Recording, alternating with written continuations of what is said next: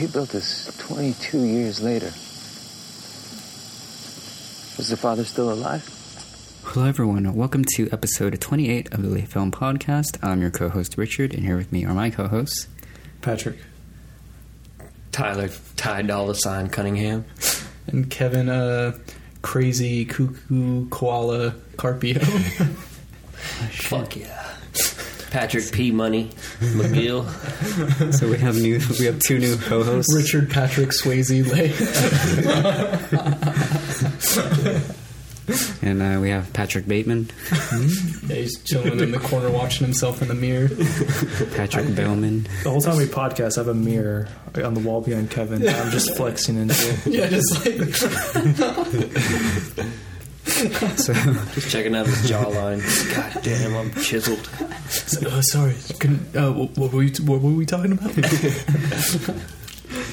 so uh, we are a film podcast where we get together to discuss gems of cinema. And now, before we get into our feature review, let's discuss some tidbits that we like to sprinkle in for our either recommendations or news. So, um, yeah, Kevin, would you want to start with yours? yeah, I started watching The Boys season two, and uh, yeah, it's been a while since I last watched it, so I forgot a lot of the major plot points, and I also skipped the recap. So for a good portion of the episode, I had no idea what was going on, but you know, it's part of the fun of it. Um, aside from that, um, I don't know. I have not been watching that many movies recently, which is weird.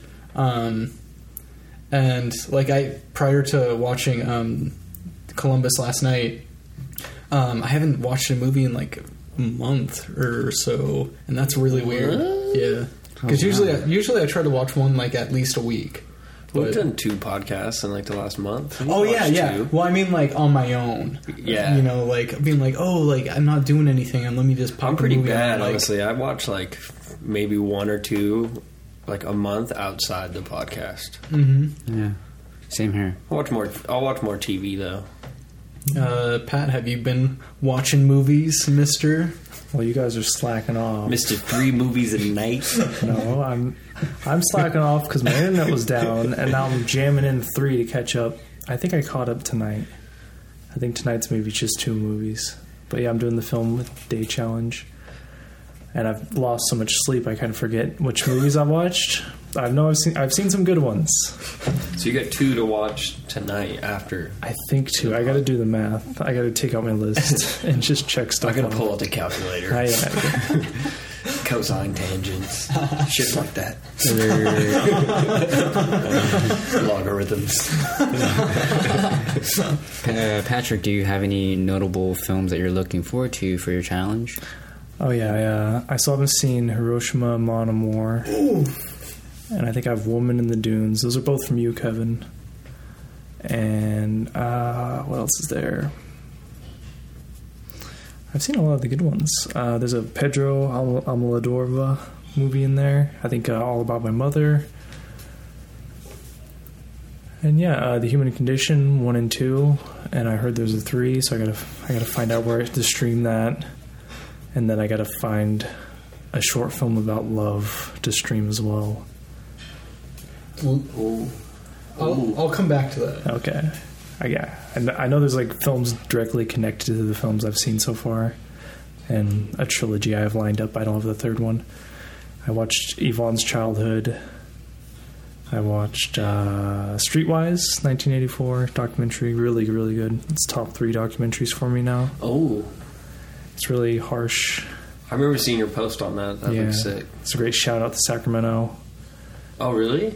Yeah, Is it based in Sac? No, but the one of the main kids is a runaway from Sac who's Oh, homeless shit. in Seattle. Yeah, just another person that hates Sacramento, man. Just like Greta Gerwig. He's, just, he's talking to a random guy, in, a random kid in Seattle. I was like, "Oh yeah, Sacramento sucks." yeah, Fuck. It's like a secret everyone knows. Uh, We just totally didn't we just like bash Sac last, Yes. last episode.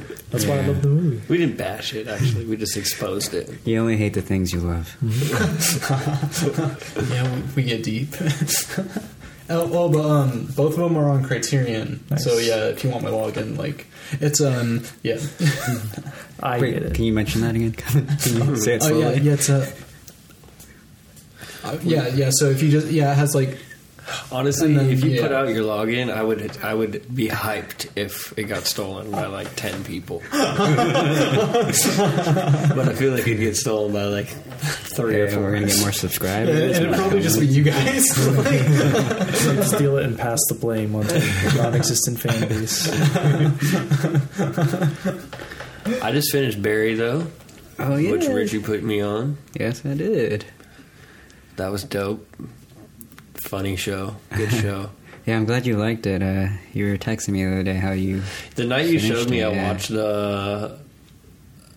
I think I watched the whole first season. Oh wow. No, no, no, no, no, no. I watched like six episodes, Mm-hmm. and we started watching it at like eleven. Yeah. I went to bed at like four a.m. how long are the episodes? Only thirty minutes. So Mm-hmm. six episodes would be three hours. Yeah. Oh yeah, just about. So I might have watched the whole first season then. Actually, that night. Yeah. It's only eight episodes. yeah, it's addicting. How many yeah. seasons are there? Just two. Yeah, eight episodes a season, and then uh, yeah, it's no more than half an hour.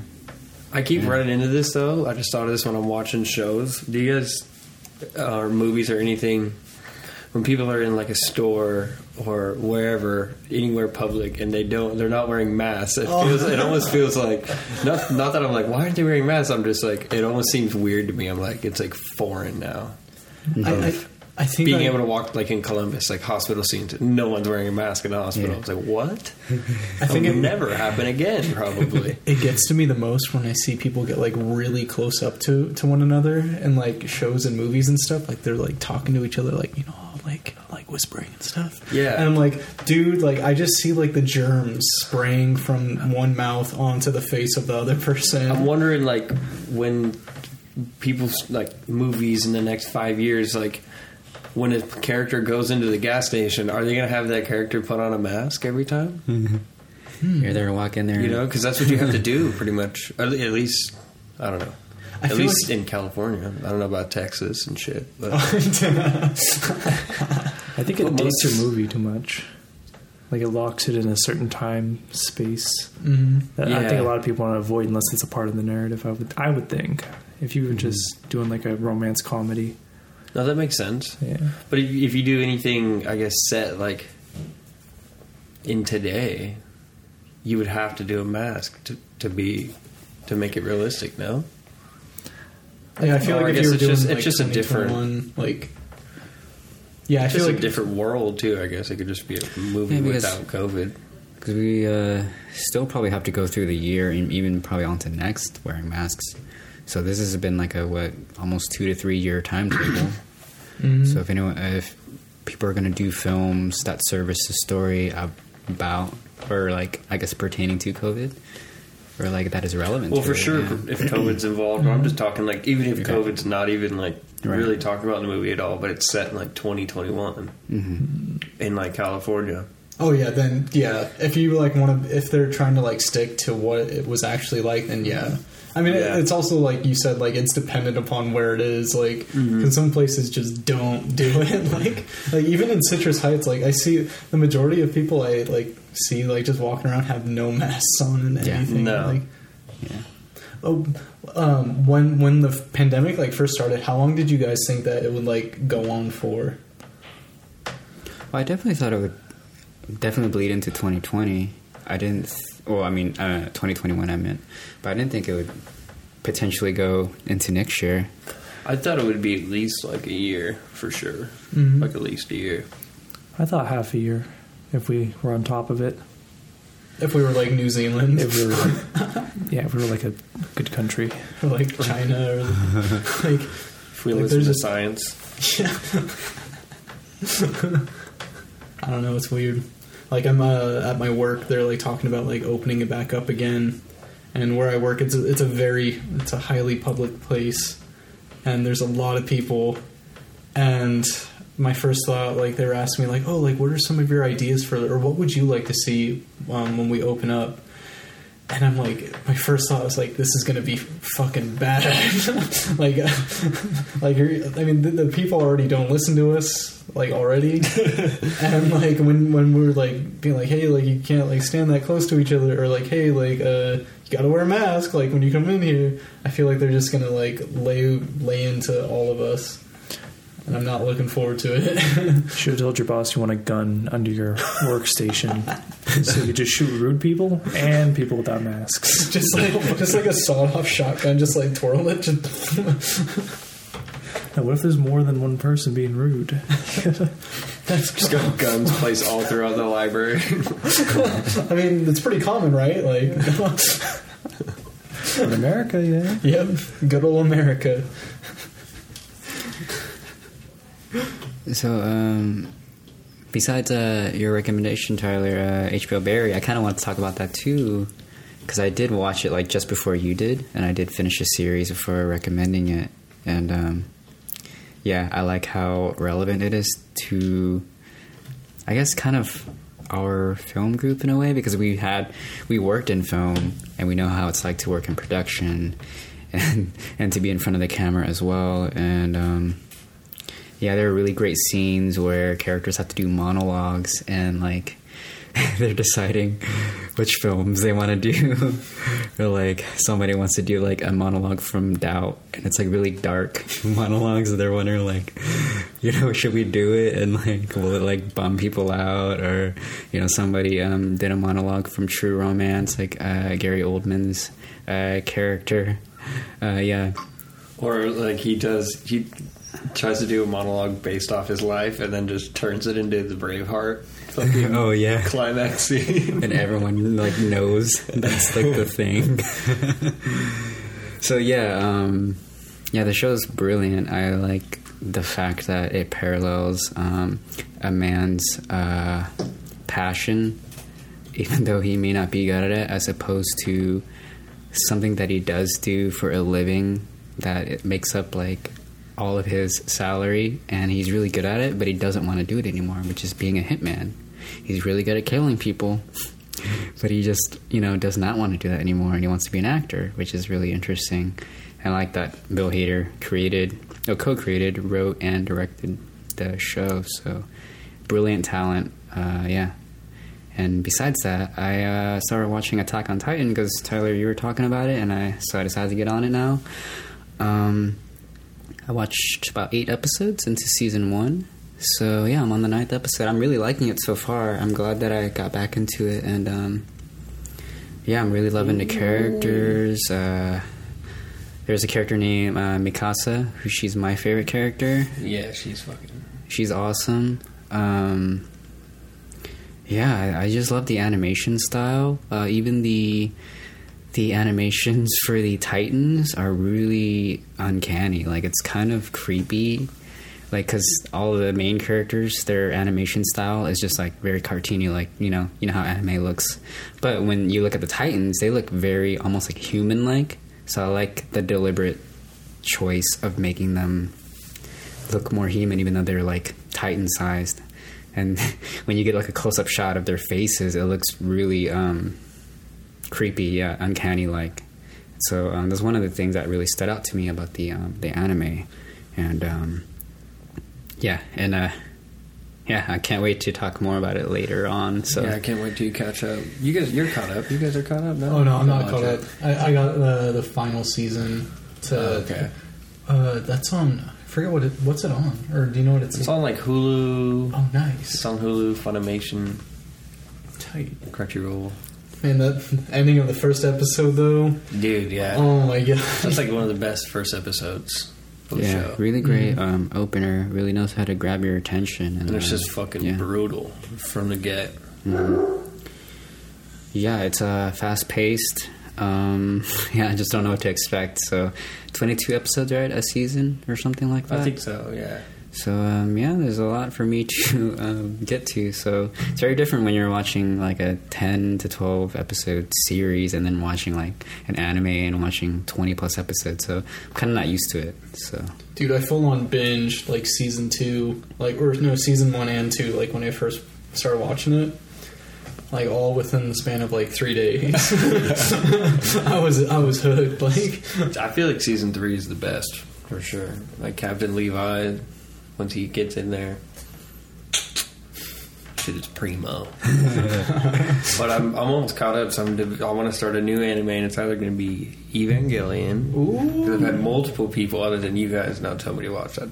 Uh, my sister's boyfriend, who I work with now, he's like, "Have you watched Evangelion?" Oh, I'm oh like, man, I'm like, oh, dude, we're bringing you on the pod. They're gonna love you. welcome to the cult.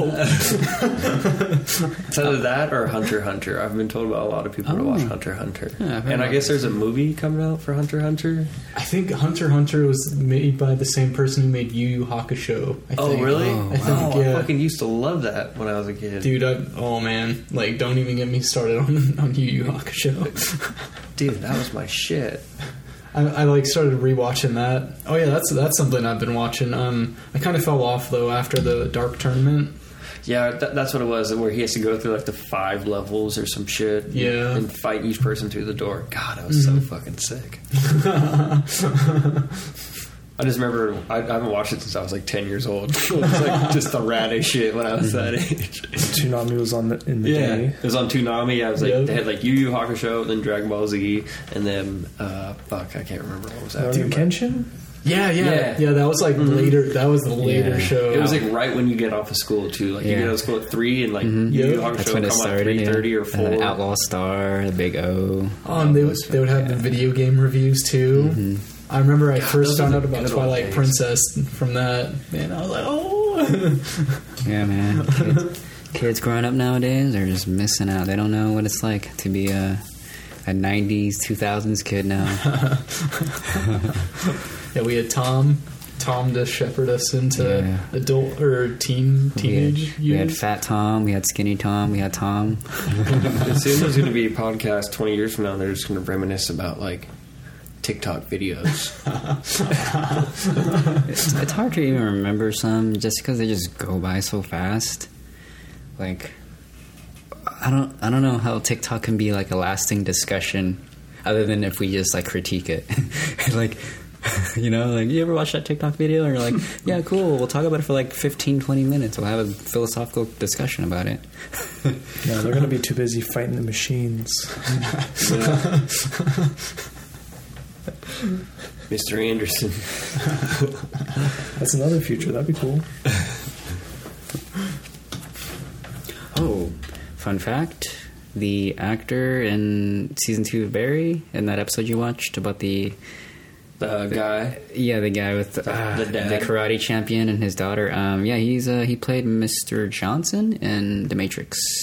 Oh. uh, yeah. So yeah, his uh, his martial arts skills are legit. But um, That episode's so funny. it's like, wow, you got a lot of fucking medals. Whose trophies are these?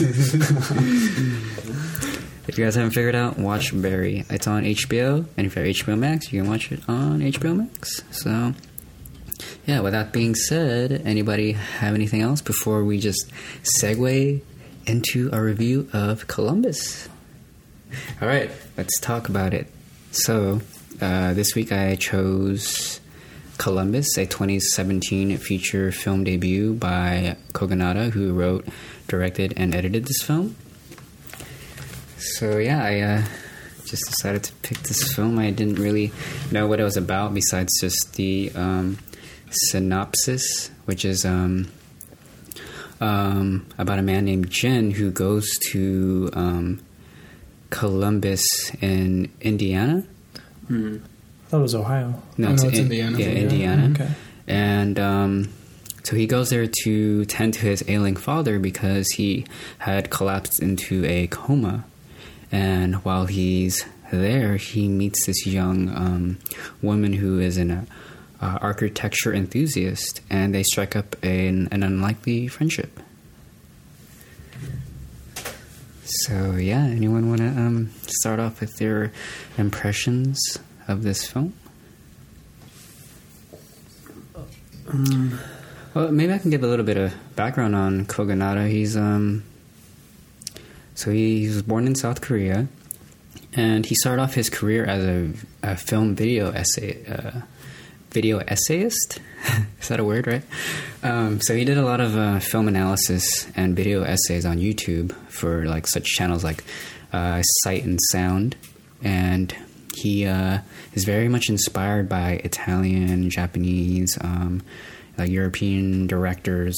So um, a lot of his influences are in this film, just the way it's shot with all its symmetry. So definitely like some Kubrick, Anderson vibes. Um, Wes Anderson, not Paul W. S. Anderson. but uh, yeah, so this is his first film, and um, yeah, I chose this because it was really interesting because I was thinking about which Asian American film that I could find or even think about, and there's not too many in this modern day. And we already, I know we already did one for the half of it.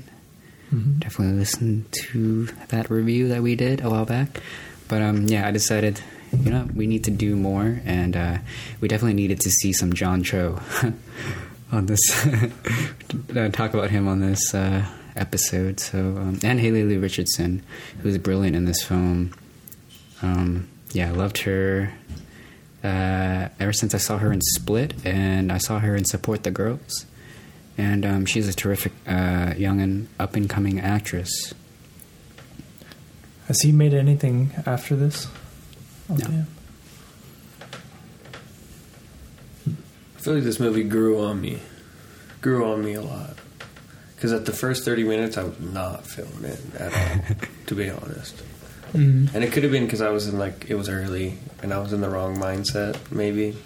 Because once I came back and started watching it, I think, or it just I started getting interested in the story like forty minutes in, forty five minutes in, like when they're both sitting in the car when she goes to meet him. She's like, "Hey, I want to show you this building or whatever," and that's when I got like started really getting invested in it. But I'm curious to see what you guys say. But I liked it. I liked it a lot. The freaking cinematography was just blew me away. By Elisha Christian. So good. Yeah, I watched it twice. Oh. And uh yeah, I watched it a second time to be sure. I I watched it today after work as well. I just just just to rewatch in case because my my feelings about the film were so nebulous, and they still kind of are. Like there's stuff I like about the film, like the cinematography and the use of architecture. I really enjoy, but it falls into it falls into the one trappings for me of like the message and philosophy of the movie doesn't resonate with me at all, and the characters. I see their motivations, or I see their like their their the characters' values value systems also conflicted with me, and like stuff the film was saying didn't sit well with me, and I've been trying to make parallels to the Fountainhead as much as I can, but they're kind of forced. But I'll do that later.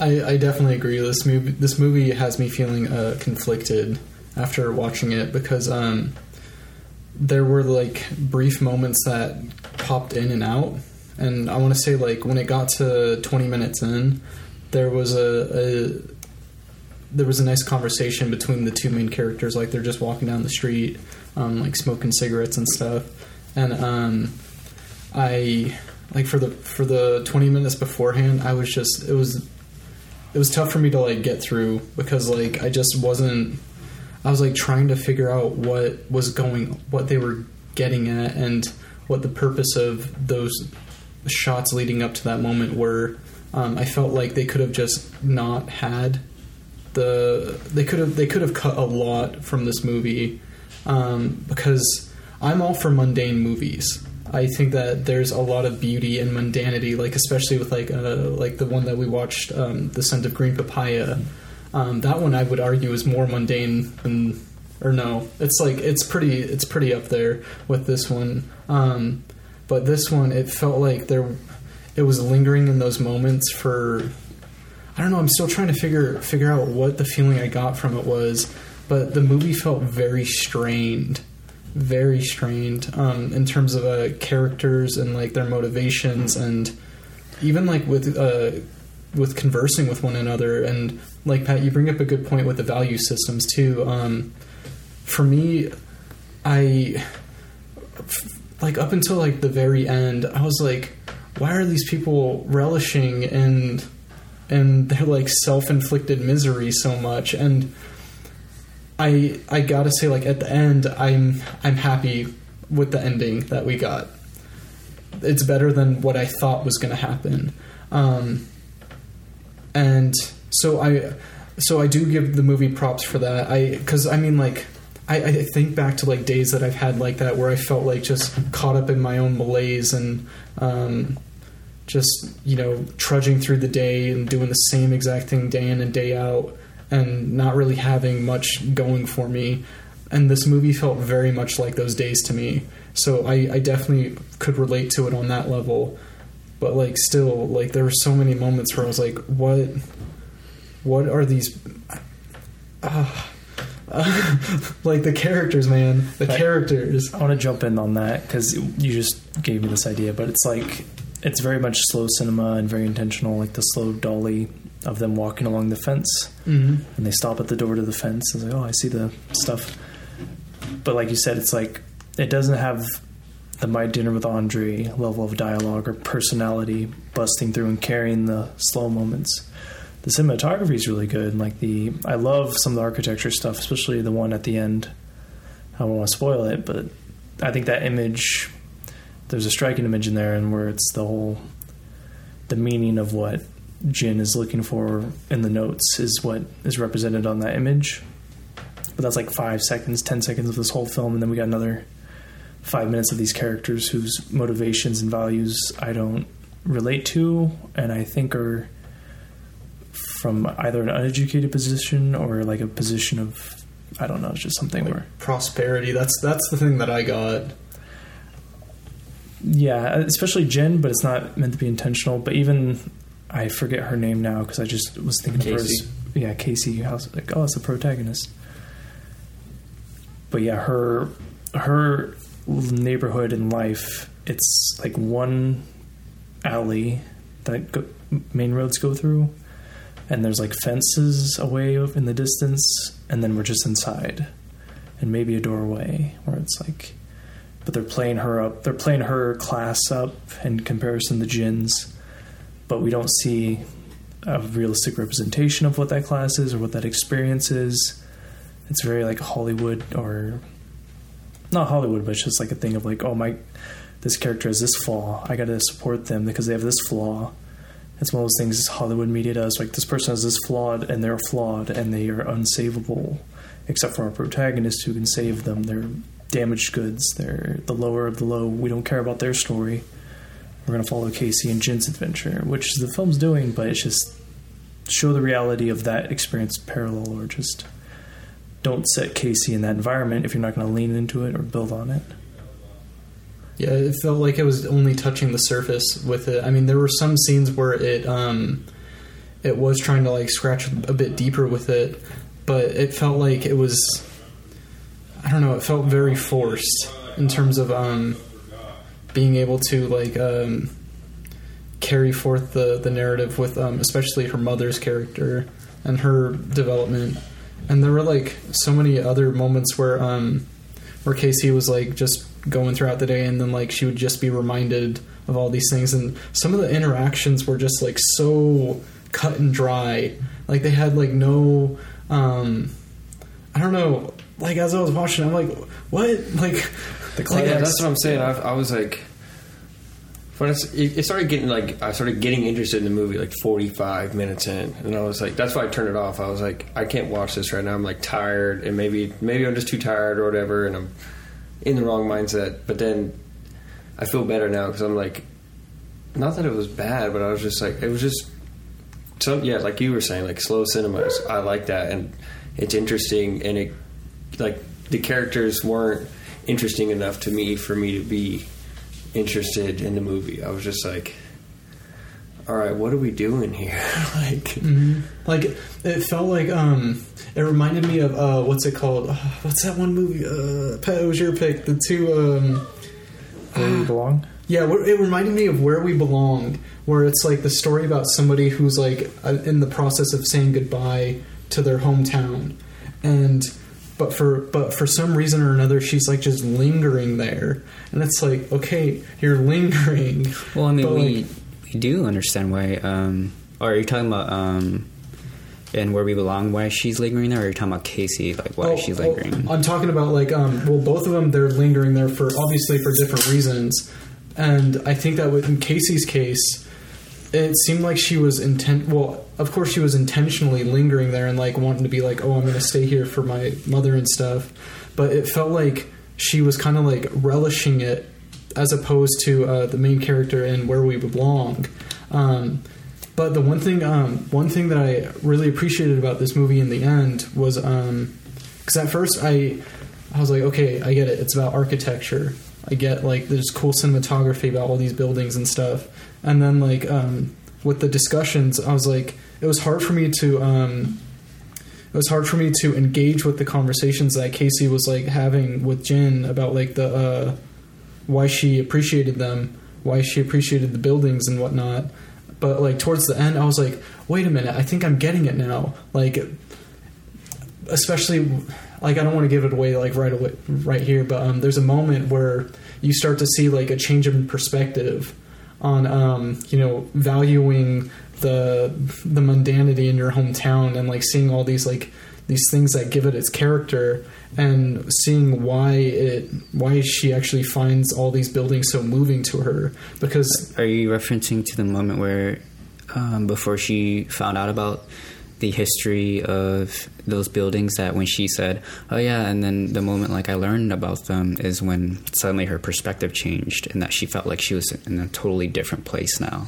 Yeah. Yeah. Yeah, like because I don't think I've ever seen a movie that has that is not a love well, I haven't seen a movie that's a love letter to architecture. And this was the first one that I've seen. And it was I mean as, as with like all things that are um that are new, it's, it's hard to get used to at first, and like I can't even tell you how many like albums I've listened to it on upon like first listening and did not like them whatsoever. But then for one reason or another, I came back to it like months later, and it's like one of my favorite albums of all time.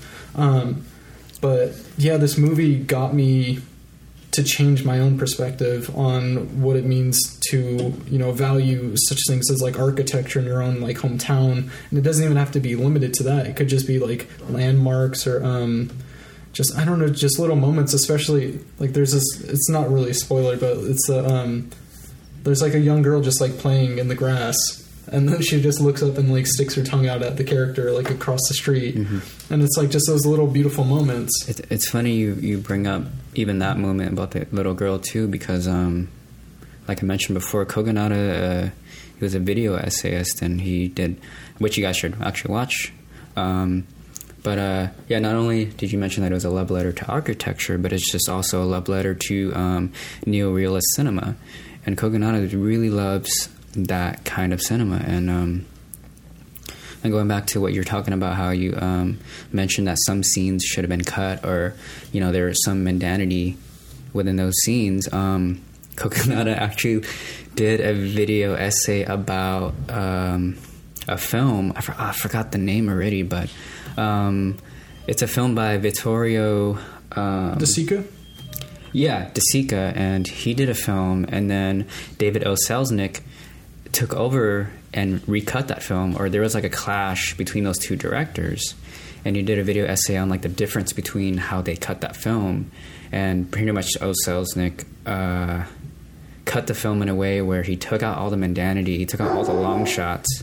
It was pretty eye opening because yeah, he did get a lot of his influence from De Sica, and how he um, had all these like long takes or some of these like shots of either the people or the buildings, and you can tell that he really appreciates the environment and like how yeah, like the architecture in Columbus itself is like a character, and um, yeah, so that's part of like the influence that he had, and um, I do appreciate the fact that he um, did not succumb to like the Hollywood system or to someone like David O. Selznick who would probably cut this film a lot. and probably like cut out 20 minutes worth maybe um, to speed up uh, the plot because like everyone was saying um, the pacing was a bit of a problem uh, which kind of was for me too like I, within the first 10 minutes i was just like okay well, you know where's this story going when is it picking up i don't understand what's going on but then I realized like the parallels between like Jin's relationship with his dad and Casey's relationship with her mother, and how um, how Jin's resentment towards his father makes Casey, in a way, at least for me, and no spoilers, but in a way, she kind of has contempt for Jin because of that. She's probably thinking like, you know, why, you know, you should have love for your dad no matter what, and that related to me.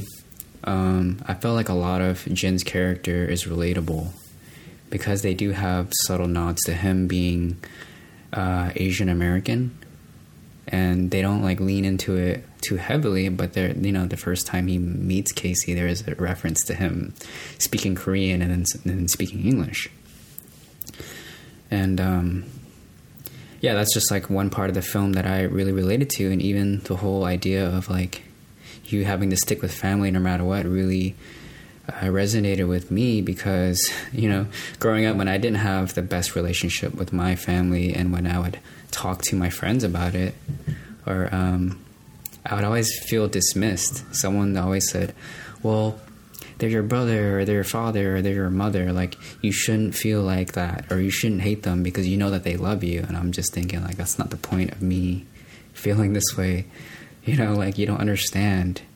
Um, yeah, which is like in reference to like Rory Culkin's character when he was talking to Casey in the beginning um, about like how she uh, he was mentioning like a job how you like you need a master's degree or something, and she felt really slighted by him because he was trying to tell her like oh like you know like I understand I understand where you're coming from so just tell me and then she just kind of like looks at him and was like what are you like you can tell like that's why she wasn't really feeling their friendship or whatever potential relationship they could have.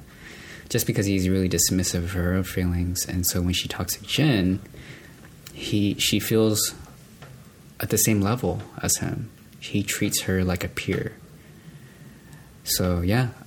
Th- those parts really really um yeah they really got to me and I, I felt I don't know a connection to both Casey and Jin, and uh, yeah, the whole idea of staying where you are because of family, and yeah, I don't know. I love that parallel between the two and how one had to let go and one had to stay, and um, I can I can't imagine how hard that would have been. So yeah, um, anyone have any lasting impressions before we give our review and jump right into spoilers? I think I'm ready to go. Okay, um, I'll give this film a 4.5 out of 5. Uh, like Tyler said, it definitely grew on me. Uh, when I finished it a few days ago, I didn't really know how to feel about it.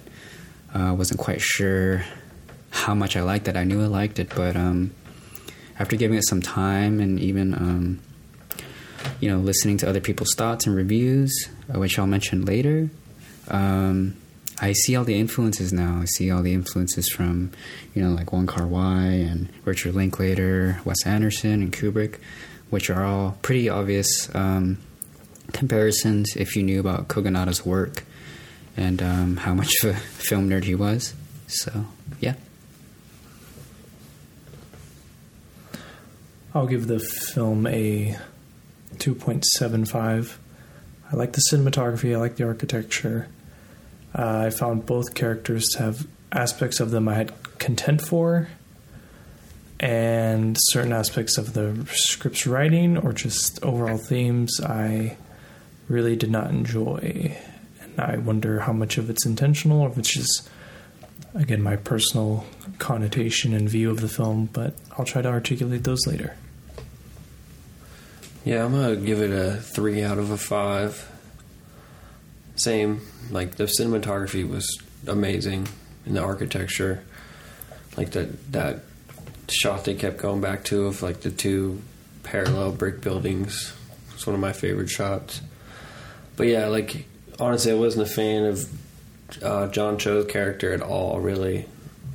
But um, Casey's character, I loved. I felt like Haley Haley Lu Richardson, right? Is that she did a she had a great performance, and um, yeah, I think it's just like the plot of the movie. It just wasn't enough for me, and I also know like that's also like the storyline of like all the I don't want to get into spoilers, but like the dynamic between parents and the stuff I haven't had to deal with yet, or just haven't had to deal with. Luckily, so I think that's also that could just be my you know my perspective of it, of it, and other people it probably hits harder for other people.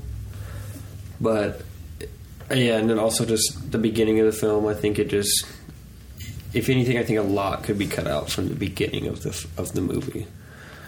Whereas like the forty minute mark of the film, I feel like is when it starts to get interesting, and it's like you could they could have moved that to like the eight minute mark or fifteen minute mark of the movie, and it would have maybe caught caught my eye more. I'm to give this movie a three out of five. I th- I felt the writing and direction was the th- two things that really undid it for me in terms of um, in terms of understanding what um, the message was of the movie. I felt like it was. I felt like there was enough substance, and had it been condensed a bit more, it would have been it would have come across better in execution for my own personal tastes. Um, I felt, I mean, like I said, I'm a fan. I'm a huge fan of slow cinema. Um, like with uh, Apichatpong Wirkasol, I love his movies, and Tarkovsky, of course, and um, oh gosh, like there's there's there's a lot. But um, this movie, I could definitely see the influences from uh, neorealism and even from like Ozu and stuff. Um, but I felt like it was skating by on aesthetics for the most part because the characters were not doing it for me. Um, I felt like John Cho's character was he was like it was like self-inflicted nihilism and with but at, in the I want to say for like three quarters of the movie it felt like that. Um, and there were like a, a few moments that led me questioning like okay what's what's his, what's his deal right now? Um, which we'll get into later. Um, and then with uh with uh the wait what what was her name? Um. Casey. with Casey okay. With uh Casey's character I feel like she was I don't know it felt very self-indulgent on both of their ends in terms of why they were choosing to stick around with one another. I get that they were like finding comfort comfort in one another but it felt like it was it felt like a bad therapy session like where it's it's just bringing up bad things for the pleasure of indulging in it. And but like i said the the things that made me appreciate the movie were you know the the change in perspective at the end like it was all building up to that point of course um, which i appreciated and i am glad that i'm finally able to see a movie that had like a unique take on something that I'm not familiar with, which is architecture. I literally have no clue when it comes to architecture. Um, and it was cool to be able to be exposed to this and see, like, there's that one moment, which isn't a spoiler, um, but like, um, John Cho's character is like, oh, like I don't like I don't care about architecture. I want to know why it moves you, though. Like, tell me why it moves you. And I found that to be like really poignant, and it's like when they were able to not step on their own feet, I feel like the movie shined at its best. But with the writing and direction, it just felt it, it just it was all I don't know, like I said, I feel like it was skating by on aesthetics for the most part instead of getting to the core. And um yeah, the writing it felt like I couldn't tell if it was the acting or the writing that was that was killing it for me.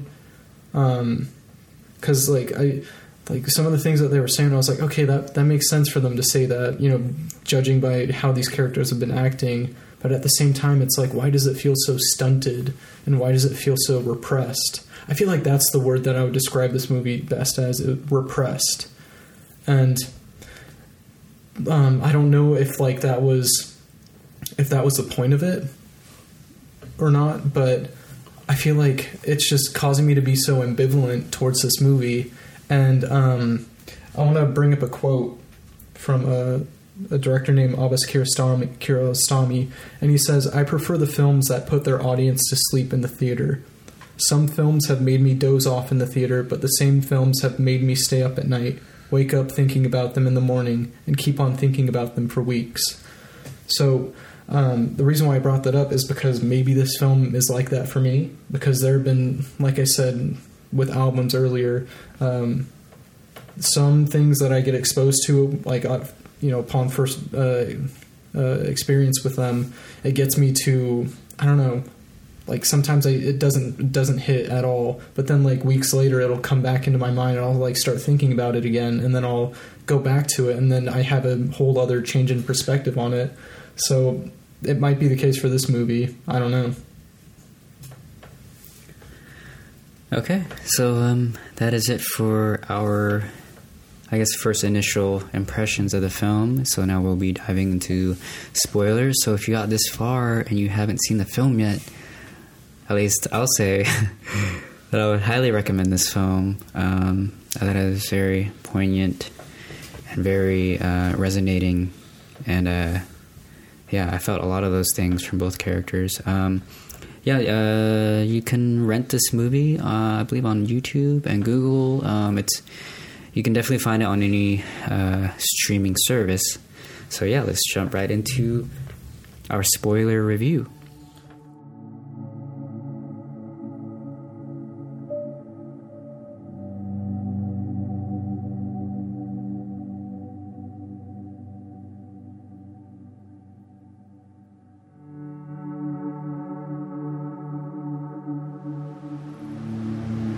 Get tired of it? No, not at all.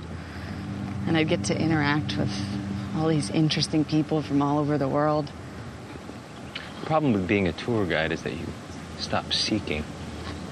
Become some arbiter of tidbit facts that you'd start repeating over and over. You'd hate it. All right, it's the writing. Yeah, I would say so too. Because the John Cho and Haley Richardson, I think both were great performance wise. I don't think it has anything to do with their acting. There's a line uh, in the beginning between Casey and her mom. I forget the exact intro, but like I put a spice in it to make it subtle. Oh yeah, Casey's mom, what's subtle? That's bad writing. You learn that word in fifth grade, fourth grade, unless you dropped out at fifth grade or fourth grade. You know what subtle means. It's just there's so many little, so many little lines that I think these good actors were made to say that are like that, where it's just for some reason I hooked onto some of them. Like that is not something that's not good. That line jumped out to me right away. Like, why are they having this back and forth about subtle and what it means? Not literally, or not not in like a different interpretations, but just like what literally what is the definition of subtle? My character, and this goes to the other themes. I think the writer may not have been intentionally dunking on, but it's just like it's revealed her mother's a former meth addict, and it's just when you get that knowledge and you see the other lines, it's like oh, they're I get they're poor, but they're not evil and dumb, or they're not just dumb. Like they're not. They know what subtle means. It's a word. Wait, Everyone was knows that the that word. impression? That was what that question was. I didn't. But really it's like get it's that. it's a through current of this person writing it. You don't write that line without like I feel like it was like they're trying to make a parallel to the fucking film. They're like, oh, it's a subtle film, and maybe the writers thought they were being like, like what's the word I'm looking for? Um, I don't know. subtle. Yeah. Fuck, I don't even know what subtle means. but yeah, I was thinking the same thing. I was like, like that was like in the first 15 minutes of the movie, and I'm just that was one of the scenes where I'm like, what is the point of this right now? I, there's nothing. I feel like there's no like relationship building. I didn't even know that was her mom at that point. I honestly thought it was her roommate. yeah. I thought I it was like God, I, I- thought it was like a roommate or like a, a fr- or like an aunt or yeah, something. I did not get a mom daughter relationship until she said like oh, whatever, something about my mom. I I, was like, oh shit, that's her Well, her, mom. yeah, and her mom is played by Michelle Forbes. Because Um, she also looks young, look younger too. Her mom looks younger, so they kind of, you know, I didn't. I like people think me and my parents are like brother and sister all the time because my parents are so fucking young. So it makes sense, but She probably just looks young. I mean, she's fifty six. but yeah, like that. that uh, I agree, Pat. That's just. I think that's just.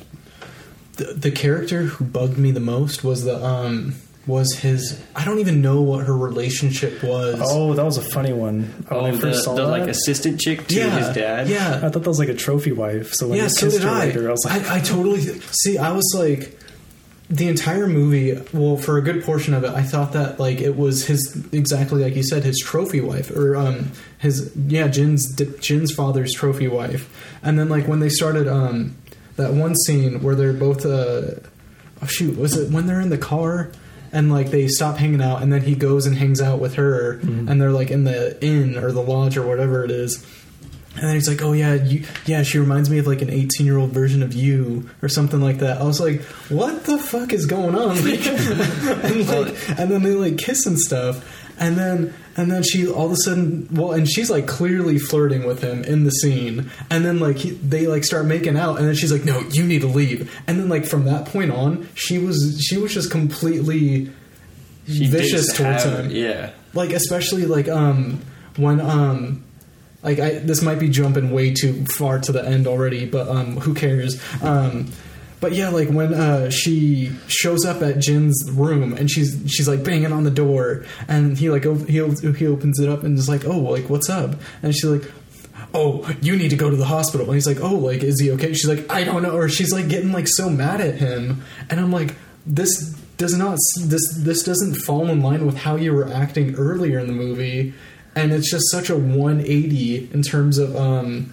demeanor and then like from that point on she's just like so cold to him and i mean towards the end of the movie like she kind of like tapers off a bit but it felt very strange and like it felt very unmotivated for me and it was like little I think the the well, I don't know. I guess from the beginning, I knew that she was the assistant to um, uh, Jin's dad because um, it was mentioned very early, and then Oh, no, we knew when that. she yeah, and then when she had a drink with him at the bar at the very beginning, I did and, not pick yeah, up on she that. she mentioned how she had to get back to her husband soon because she was only going to be there for a day.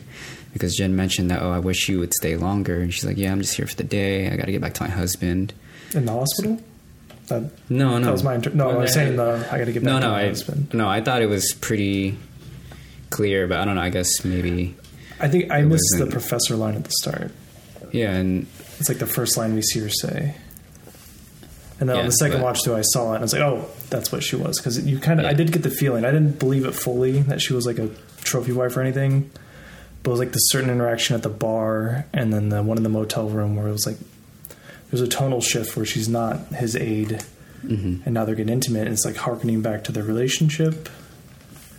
Yeah that's the thing But- that threw me off but I, I assume that the way she was acting was because, um, well, he was still not going to the hospital, waiting at his father's bedside, and also the fact that like he, you know, kissed her and stuff. She probably felt, you know, also like Casey, like some kind of contempt for him because because he did that, you know, and um, he was probably those feelings that he had for her when he kissed her was probably for Casey or something, or it was probably a mixture of the two, and um, I don't know. At least for me, I understood what Jin was going through because I, like I mentioned before, like I, I understand that kind of dynamic when you're detached from, you know, your family in some way, or um, yeah, like I don't know, like maybe that's why I very much empathized with their the way they were acting, even though they're yeah, like everyone said, like they weren't, you know, they weren't like the most likable characters. Um, Jin kind of comes off like a spoiled brat almost, you know, coming back from Korea and like being this uh, translator, writing like um, these Korean books into English. You know, seems like a pretty decent job. And he mentioned how he just didn't like it, like he hated it or something. Um, uh, yeah, fuck. I don't know where I was going with that. But yeah, but that's where like the that's where for me the personal content for certain aspects of the characters comes in because like when I was a kid there was like a period of years where I didn't see my dad, and the the idea of not going to the hospital and sitting next to his bed is like reprehensible in a character, oh, especially think one that- from privilege and wealth.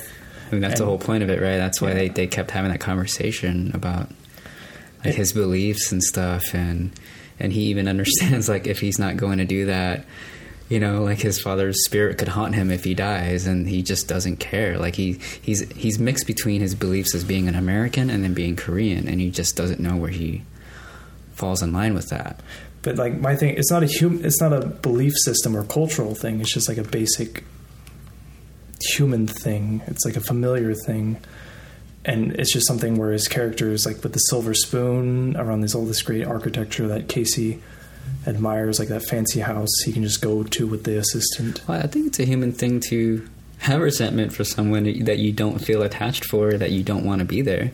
Yeah, that's I true. think it's I think it's totally valid to for him. Like even though I thought, okay, you know, like Oh, you yeah. believe what you believe. Like if you really feel like nothing's gonna change by just you being there, then all the more for you. Like I'm not you know. knocking him for not going to see his dad. Mhm. I completely get I mean, that. I I feel like I feel him because my dad wasn't there for me at all. So and when he mentions like how his dad was just never there, his dad was more just focused on his work. Um, I get it. You know, like why? Because he was in Korea, he had to fly down. He had to be there. It's not like he was nearby or he's like visiting his dad every now and again. No, he was. He had his own path in life, and he was called down to be there because of you know obligations and um, you know that really shows at the end of the film you know like he realized okay i have to be there now like i really have to and um, i don't know i feel for him. Like if, if i had to do that if i was forced to do something for a family member that i hated my whole life or not hate but like just felt detached from with, without soul like it's just uh like why you know? Like it's only gonna make me feel insufferable.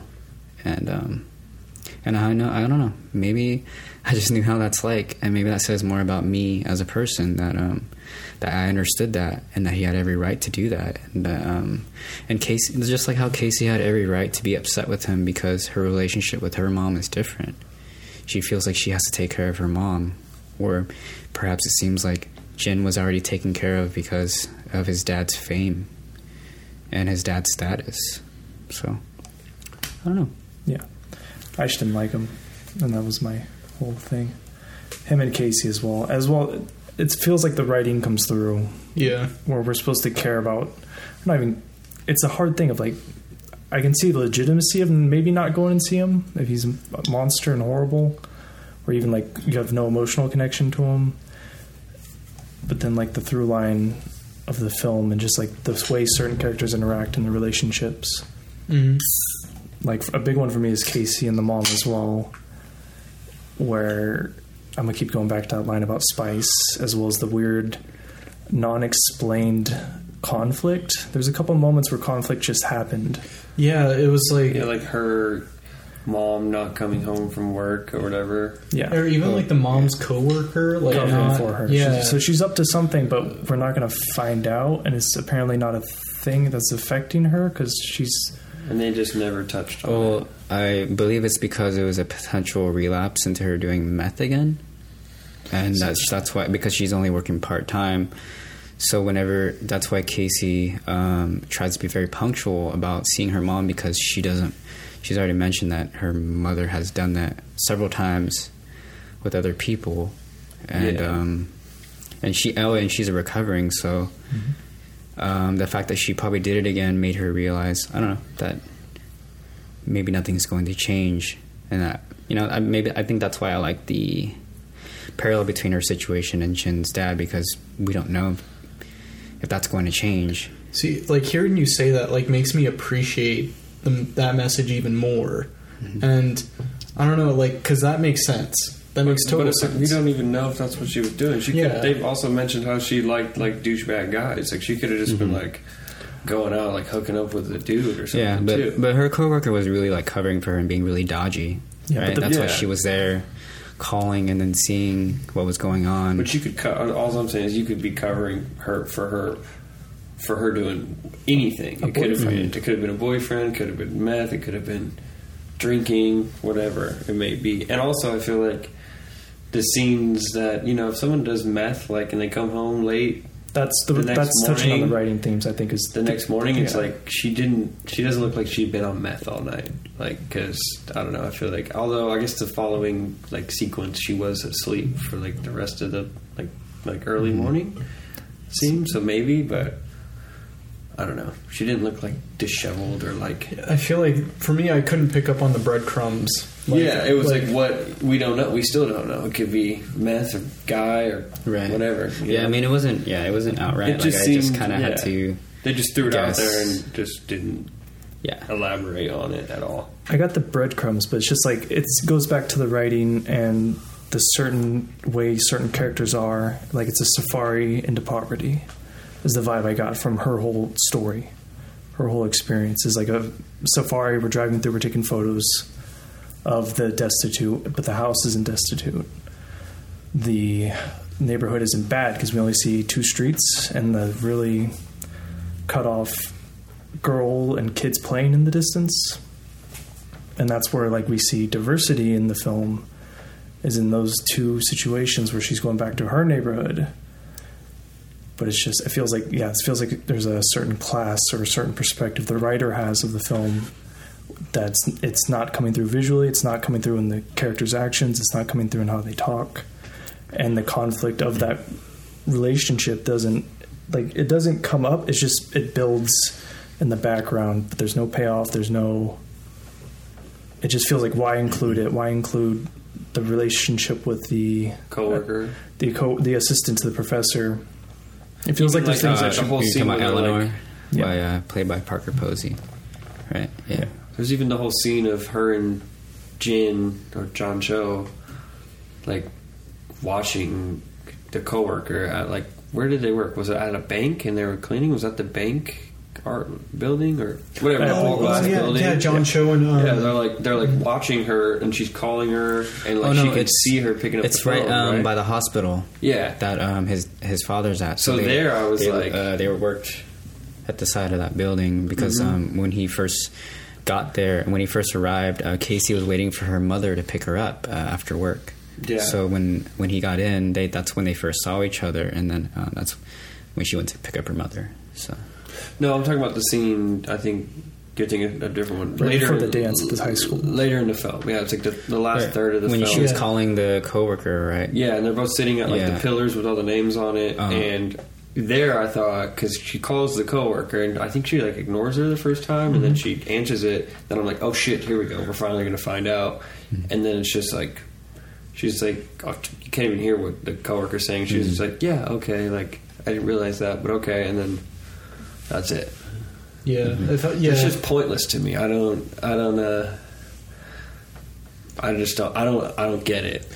I feel like there were there were a lot of scenes like that. Um, uh, one scene that bothered me. It was a very short exchange, but um, it's when um, she's coming out of uh, Jin's room, like after they spend the night together, and then she's walking down the stairs, and then she like stops because the receptionist recognizes her, and it just felt like such a forced exchange where she's like, "Oh hey, how are you doing?" She's like, "Oh good." Oh, how is your mom? And it was just like it felt like very robotic, but it's like when I think about like conversations that I have like that, it doesn't go, it doesn't play off like that. It felt like they were literally reading the lines from the script. Like it felt so robotic to me, and like I'm like, okay, what is this getting to? And then it just it's like okay, that's just reinforcing the fact that like she has a strained relationship with her mom. Like I get that, I get that. The entire movie's about that. and she's meant for better things and everyone's there to remind her of that Yeah, exactly. And it felt like yet another. It felt like I was being slapped in the face with like um, exposition, or not even exposition, but like forcing motivation onto me. And it's like, okay, but where is this motivation leading to? Like, like I, I wanted to see more from her character, to, but but when she actually did like let loose, it was like such it felt so messy. Like not in a good way either. Like it felt like it was just sloppily put together. That wasn't burning. That Yeah, it- scene. It was not. That yeah, burning. it was not. Yeah, like I don't know. It felt like it felt like when you ask somebody like, "Hey, how are you doing?" and then they're like, "Oh, I'm fine," like that. Like I don't know. It just there was such a disconnect between the characters, and like whenever they did divulge information about themselves, it felt so forced. But I, I don't know. It feels so counterintuitive to, to use the word force because, um, which makes me believe that it is the writing that is is leading to that perspective for me because it's like I get I get I can see the emotions on the characters but the writing it just like it fails to translate what exactly they're going for in that scene or it completely steers it in another direction that doesn't correlate with the content or the the back and forth between the dynamics between the characters. I don't know. I feel like with this movie, it's not a bad movie at all. no it's not. No, no, I think I would say it's damn near top three, like cinematography of films we've done, or top five. I don't know. I really enjoyed it. I guess it was kind of this a lot of the same shit. So maybe that's why, because it's just always a cool, like, awesome shot. But I guess that's also because it's just f- fucking dope ass architecture. Whereas I guess maybe that doesn't take a lot of creativity. It might just be, you know, point and shoot and like, hey, let's get this dope ass wide shot. Let's get this sweet parallel or whatever. Well, I guess if you compare that to a lot of like the other films we already watched, like a lot of those films kind of like to show off scenery or lush or like the sky, whereas this film doesn't do as much of that. They really show you like what the environment's like, what the buildings are like, what the you know, it's almost like frames within frames. That's why I feel like this director is influenced by um, Wong Kar Wai's uh, "In the Mood for Love" because um, a lot of the shots are like there are a bunch of squares in the frames, and that's the the film is kind of like that too. But you know, um, we're not as like I guess constricted. Whereas Yeah. you know, in the mood for love, you're kind of there, like you I was gonna already say feel like a you're lot of in, wide shots in this yeah, movie. and, yeah. So But what was I get- what was I getting at? I don't know. Maybe okay. So maybe it's not top five, but I think it's just great cinematography. Like this movie was probably so Well, fucking fun. You can to feel that way if you if you do, because I, I think the cinematography is amazing in this film. We should. That should be a topic that we should we should start doing that top five cinematography. Is that is that an for, important part of for it? episodes. No, I, yeah, I liked it a lot. I just personally, I was like, oh, I, I think there's better stuff. Well, I guess there. I mean, It's all preference. I guess This movie was just We- really fun to look at. Like I, it was visually. I guess I can yeah pleasing. understand why not everyone can connect with it because I, I do feel all the the subtlety of the film. And like like I mentioned before even when she first met Jin and she's like oh you can speak English. And then he kind of like acts like a jerk to her and is like uh, what you didn't think I can speak English? You don't think I you know? Pretty much you don't think an Asian person can speak English? Like I, I've been there before like like like how could you not think that? Like what world do you live in? You know? But people do think that just because you come up as a foreigner which he kind of does because he just like Kogonada you know they're they're both characters or the character of Jin and Kogonada himself were uh, born in Korea and then grew up in America. So he's not completely just Korean and he's not completely just American. He's in between. And um yeah, I, I just like that subtlety there. Like that that doesn't have to like zero in on like the issues of being Asian and then being American and being both and how that's like. Like I don't know. I just felt a very human moment for me, and I'm just like, yep, I definitely been there before. Um, yeah, I don't know. I think it, he took the right approach with that, and it didn't have to be like so obvious. I don't know. I had a weird feeling about that line Yeah, so did I. because I I know your experience and us in here in Sacramento. Like, of course, that that happens everywhere in America. But it's just one of those things. Like this film setting is like a college town. It's not rich, rich, but it's it's very. The architecture is beautiful. It's, it feels like a college town. So like the fact that she does that, it kind of hit me out of left field. It was like, why would Casey say that? Like maybe her mom or you Well- dump that on Macaulay It's also Culkin. Indiana, though. Well, that's, yeah. the, that's another thing. Right? Well, I mean, I even- I'm not saying it doesn't happen. Well, it's not just Casey, but I even get that from people within my own community. They're like, "Oh, wow, you speak really good English," and you know, it's not just. I don't know how, how to explain it. Like I, it isn't. I don't just get that from like non-Asian people too. It's just like it happens a lot, quite a bit. Like I don't know. I happened in my workplace before, and I'm just like, why did you say that to me? That's kind of a s like, are you trying to give me a negative compliment or what? Or like someone's like, wow, you speak really good English, but like you speak really good English. Like you went to college, you know? Like I was like, I'm saying I wanted like Okay. a ditzier character besides Casey to say it, and she could be there with them. That's the only hang up I have. well, I mean, yeah. I, I've definitely met some educated people that still said some really ignorant stuff. So it's just like, and, and, even even Casey, like even though she didn't go to college, she still comes off as very um, level-headed and smart and knowledgeable. So, you know, it could happen to just anybody, really. I think. So, One thing I'm curious about with this movie, um, that I mean, it, it's something that like um, after like going to college or after being in the film program, um, like it's exposed me to like the other side of what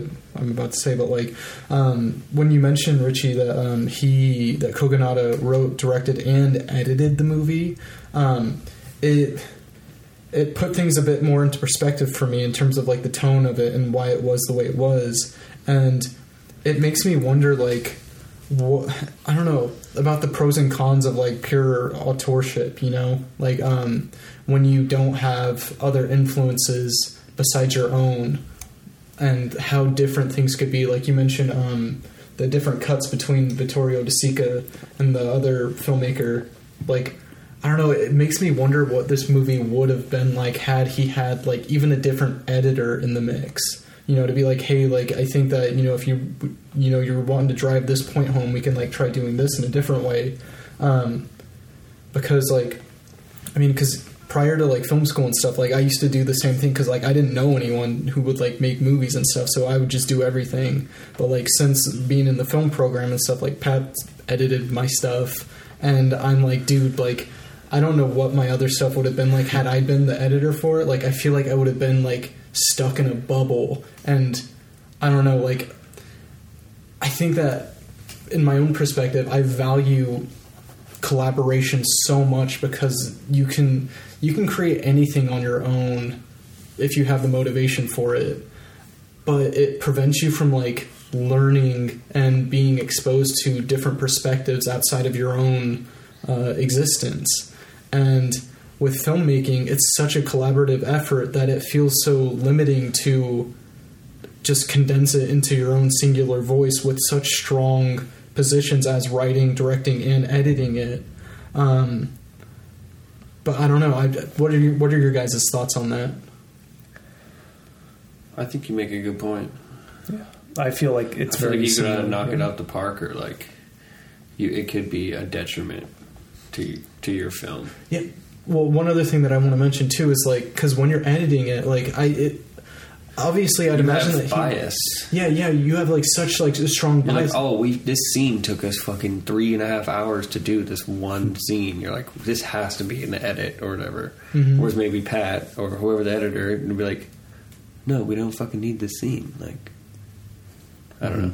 hmm Like it makes me Or wonder. they just they make the cut and they see it and they're like, oh, okay, yeah, we didn't, we didn't, I, we don't need that. See, and you bring up a really good point with that too, because like, imagine all the footage that they shot, and like, if Kogonada and I'd imagine that he had some assistant editors, but since he's like, ha- since he's in like such a high power position of like directing and writing, also, um, you know, he gets to see all of the footage, and it's not being seen by all of the other people who see like the rough cut or like the cut after that or anything. Whereas if you have somebody else in the mix watching everything with you, then you can be like, oh, like should we use this scene? And it's like, oh, well, I don't know, like let's try it out. And it's like, ah, no, I didn't like it that way. Let's try it with this other clip in here. Um, it makes me wonder what the editorial process on this movie was like, um, because. I mean, I'd imagine that he had to have like a, quite a few sets of eyes on it because this is a pretty big movie. Um, but I don't know. But yeah, you bring up a really good point with that, Tyler.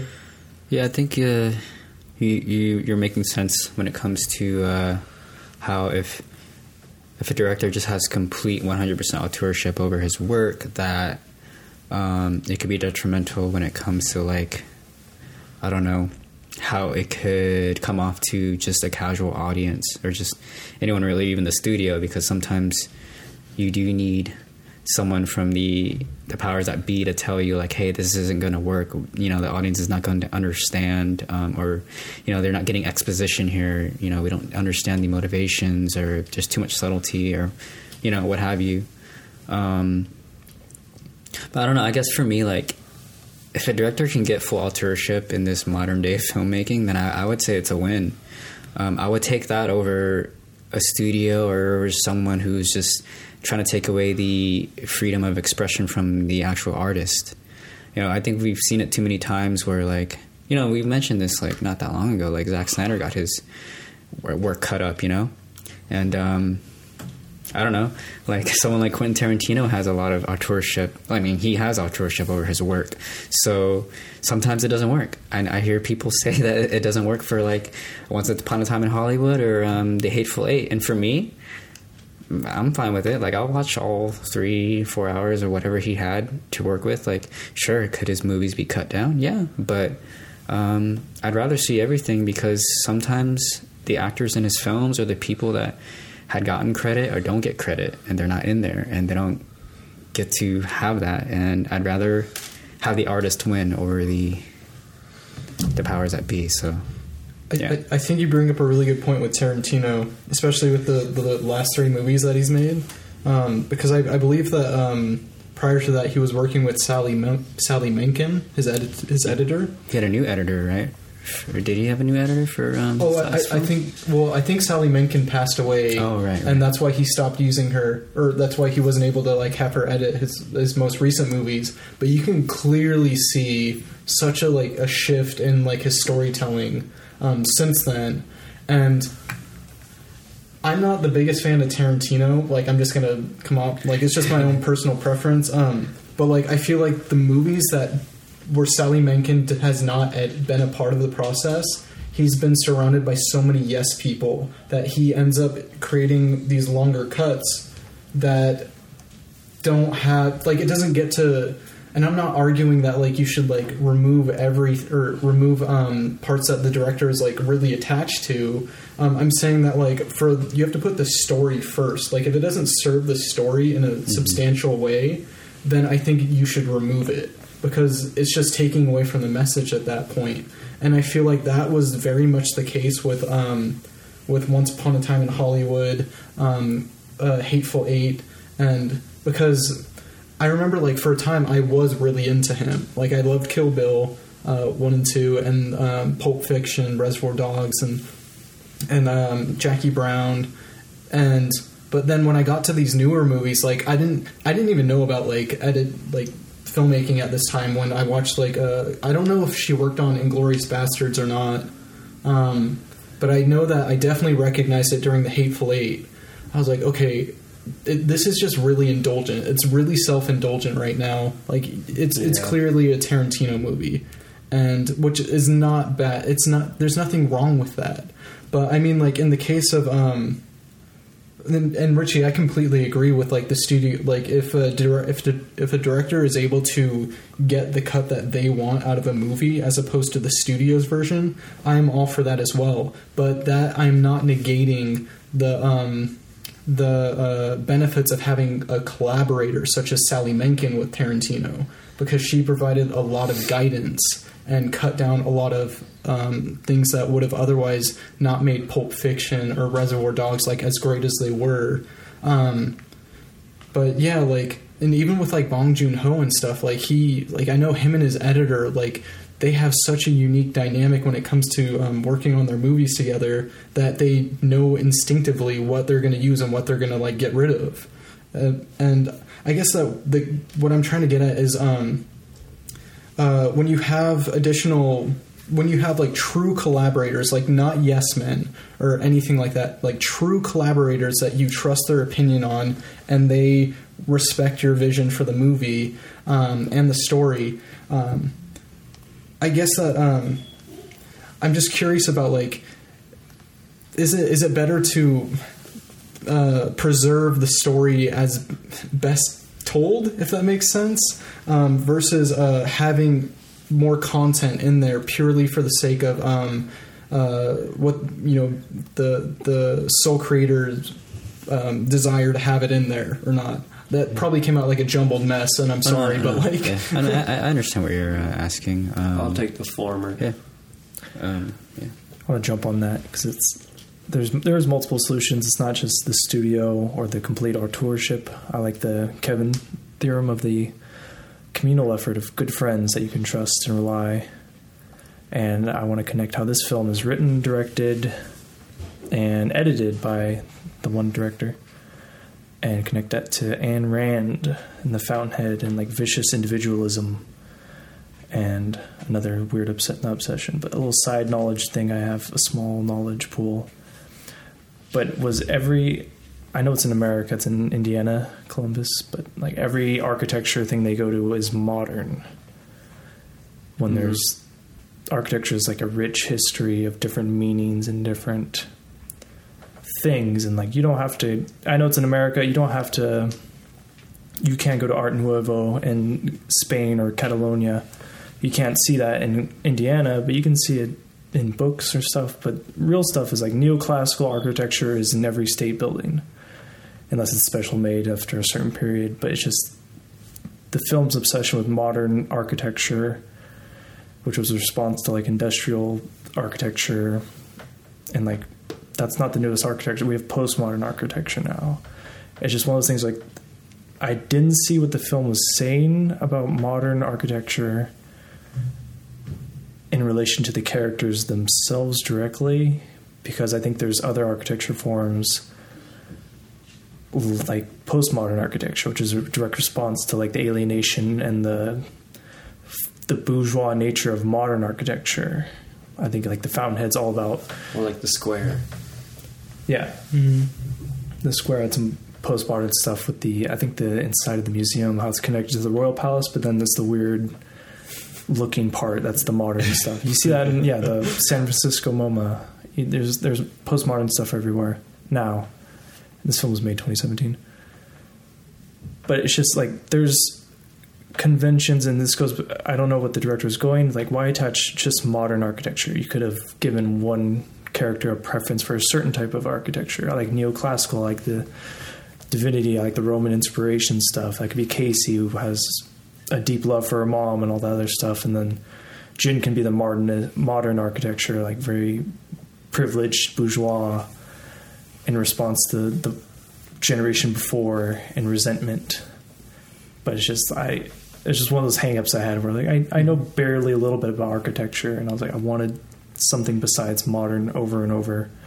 And I want to say that church was postmodern because that is, it looked like an evil spire and that's something a hmm. postmodern person would do to make a joke about religion. Or not religion but like yeah it's aware of the conventions of modern and architecture as well as historical industrial neoclassical all that stuff and yeah, that's why I, I felt the characters were like little individualists. I feel like the creator had a strong individualist thing, like a Roark. Is it Roark in the Fountainhead? Yeah, the guy who was like blowing up buildings. If he doesn't have his full say on it, he's destroying the taken away from him expression. And yeah, I felt like it could have done more with that, and it didn't. It feels like he likes Roark. He likes the Rand stuff instead of like the more objective stuff. I don't know. I mean, I don't, I don't know about any of that stuff. So I feel like, I mean, he was very purposeful about how he wanted um, the characters and what he wanted to show. And I mean, seeing that it is his feature film debut, and he had, you know, directing, writing, and editing credit. Um, yeah, they, you know, they had trust in him to express what he wanted to do with his vision and um yeah i don't know. Yeah i guess you know it didn't work for some people and it definitely worked for me or at least i didn't have any knowledge of architecture and i, I i'm just sitting here as, as an observer. And i think that the way that the cinematography is done really um displays that the you know like it, the camera itself is like an observer and we're just listening in on these people and um Uh, you know, um, I, I guess if he didn't have like full rein, you know, he uh, there's this YouTuber called Alpha Media. Uh, he did a video on Columbus called "For Those Who Feel Lost." Um, and Kevin, you mentioned this earlier. The UC, UCB Uz, Ozu reference by uh, uh, Yasuhiro Ozu, who is famous, I believe, for his pillow shots. And I know this film does that quite a bit, where they would just cut to you know, like a, a shot of like the trees and it's raining outside, and you know you're just wondering like, okay, why are we looking at this? You know, um, I believe maybe one of the purposeful reasons is just to show, hey, you know, like this is my love letter. This is who, I'm influenced from, and this is also serving part of my story that I'm telling.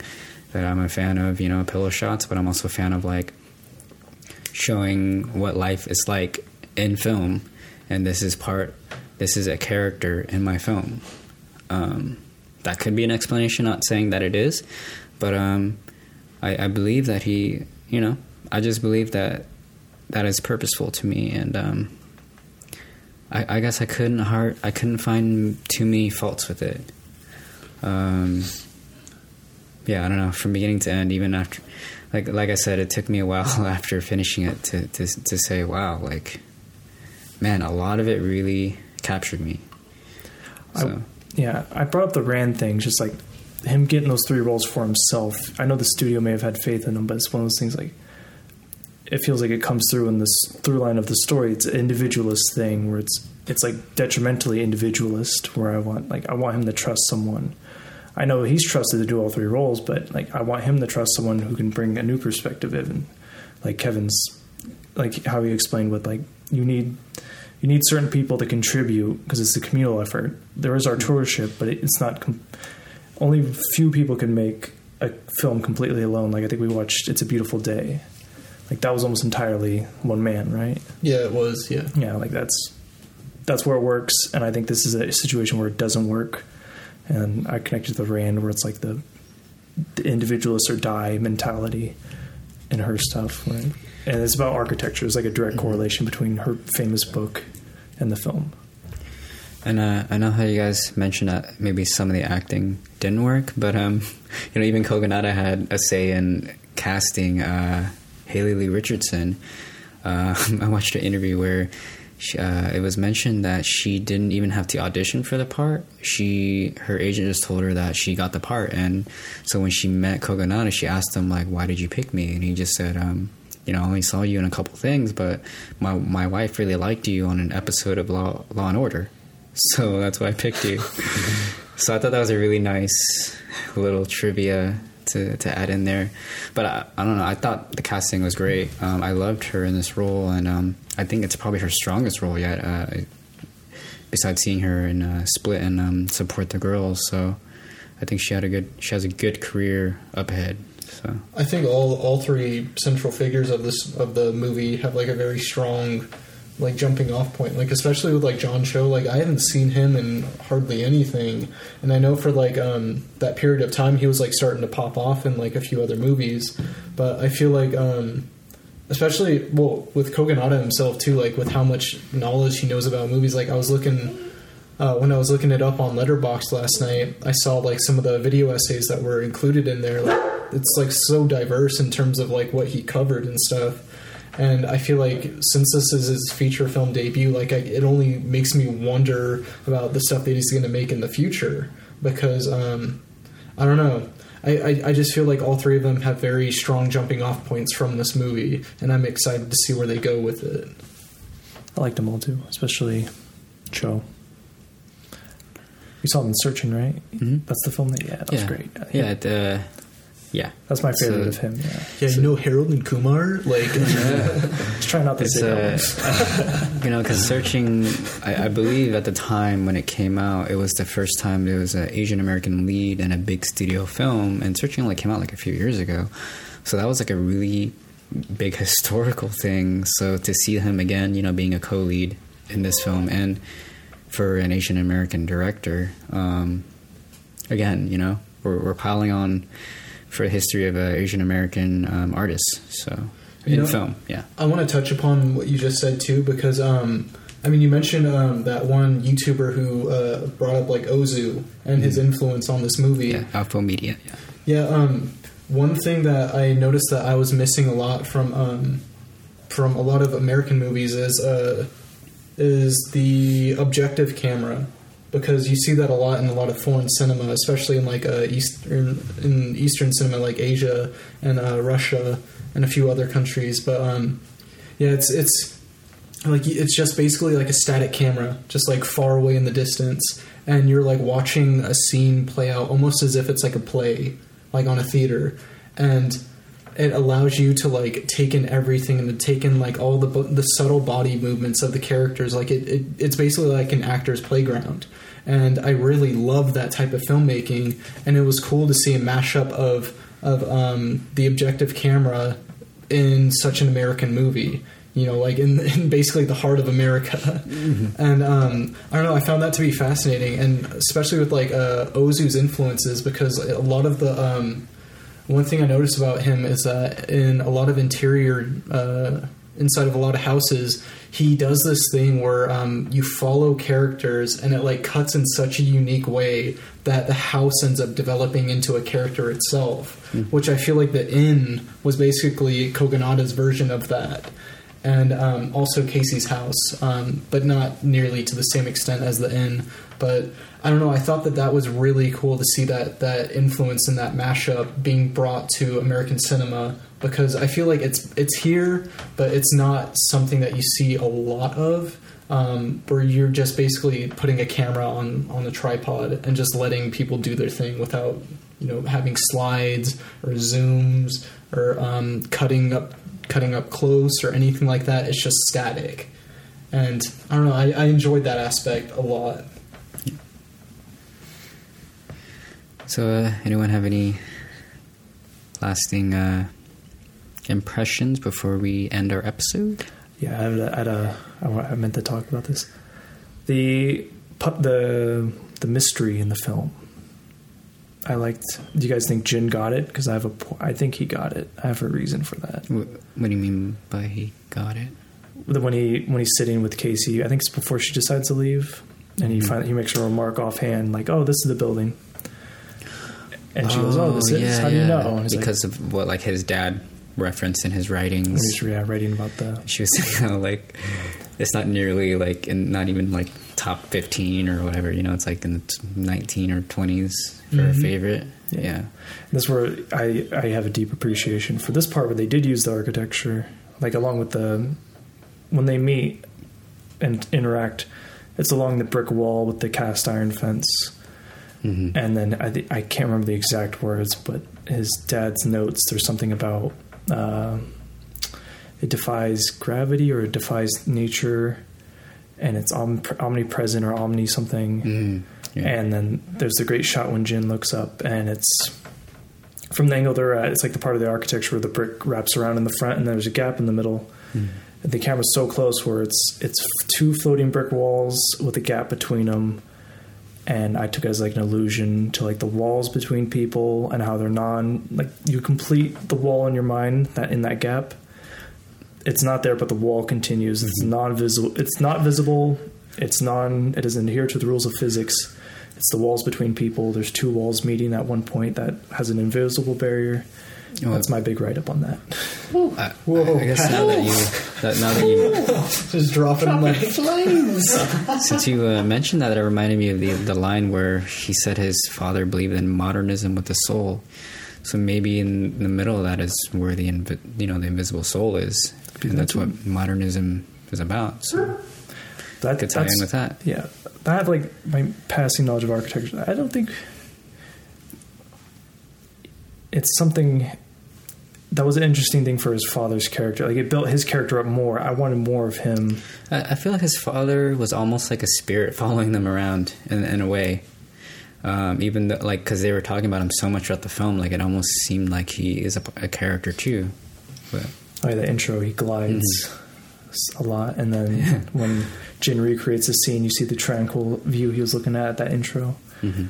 I do like his father and Jin aspects of their characters. It's just certain writing decisions, but yeah, when modern with the soul, that was one of those things I had a weird reaction to because it's like modernism is a response to like just pure profit and dressing it up like it's something else.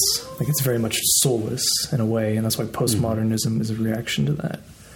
So I, I want more of that character. We didn't even talk about the uh, attention span versus. Um, That was a weird writing thing too. That's not Yeah. deep philosophy at all. I think.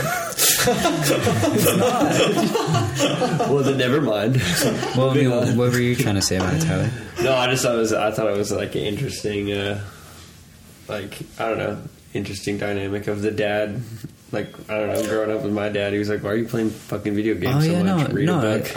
I, I like that conversation where she, yeah, she was talking to her coworker and he was talking about like, oh, well, you know, he thought reading books was boring, but video games, he was way more attentive. But like his, you know, dad was Yeah. more so into reading. But you are right, Pat. I, I was trying to like think on that, and I'm like, in, interest versus attention attention span. I don't. I, Well, I don't think people think about that too much, though. I mean, it's it is kind of a simplistic. they just go hand in hand. It's like whatever you're interested in is what you'll have an attention Yeah. span for. Yeah, I feel like you That's solved the it, answer. You solved but also like I was trying to like think deep about it. But people people don't look at video games as like high art as opposed to reading books. So like I do. so Oh yeah, but I'm I'm saying like Halo not 3. not very many not very many people are going to like put video games above books in terms of like Yeah. high value, you know. And and mm-hmm. so I can understand that bringing that up because like video games comes off as entertainment and mindless where books are not supposed to be that, you know. yeah. But we get Twilight and all this other stuff. Or it's so just a modernist film, so they want to bring up like modern.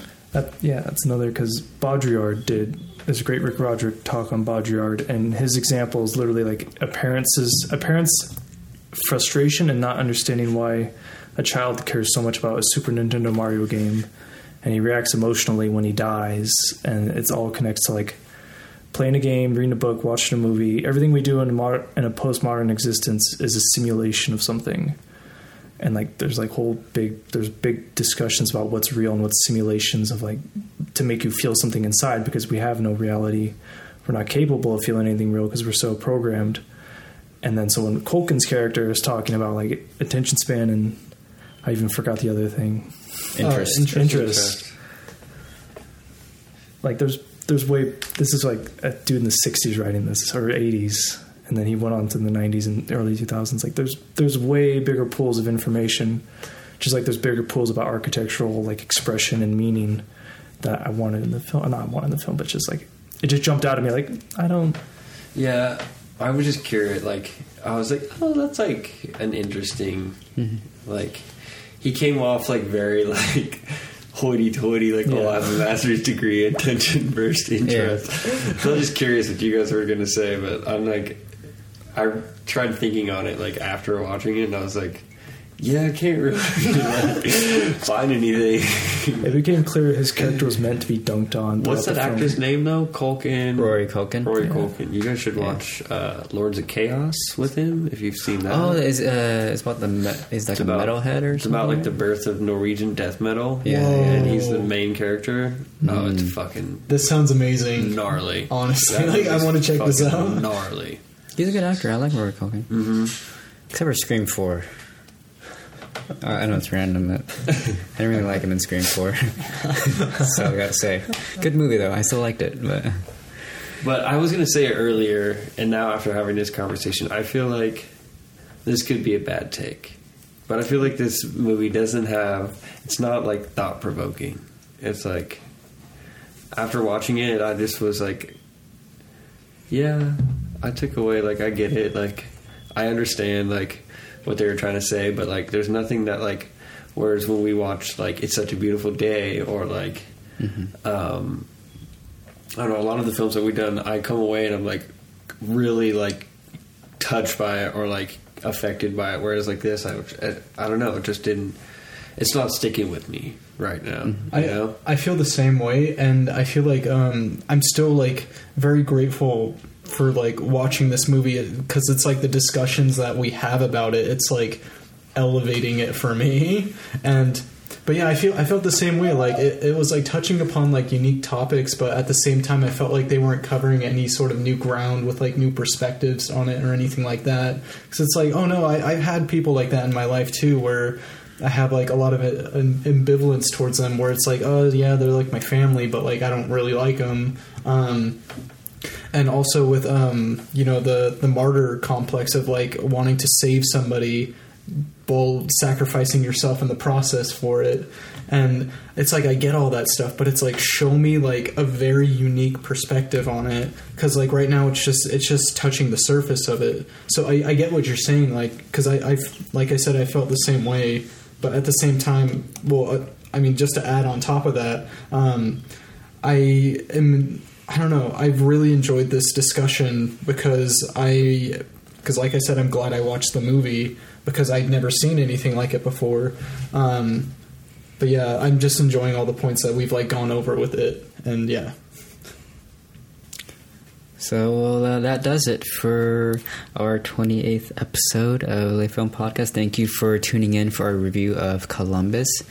So, yeah, this is uh, quite the experience. Thank you guys for watching this film. And next week, Tyler, you are going to be picking the film.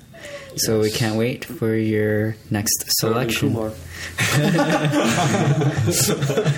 can't wait to see John Cho in our next episode. He's going to be a special guest. Late film goes to White Castle. um, and yeah, well, and that does it. And this is Richard, and uh, see you later.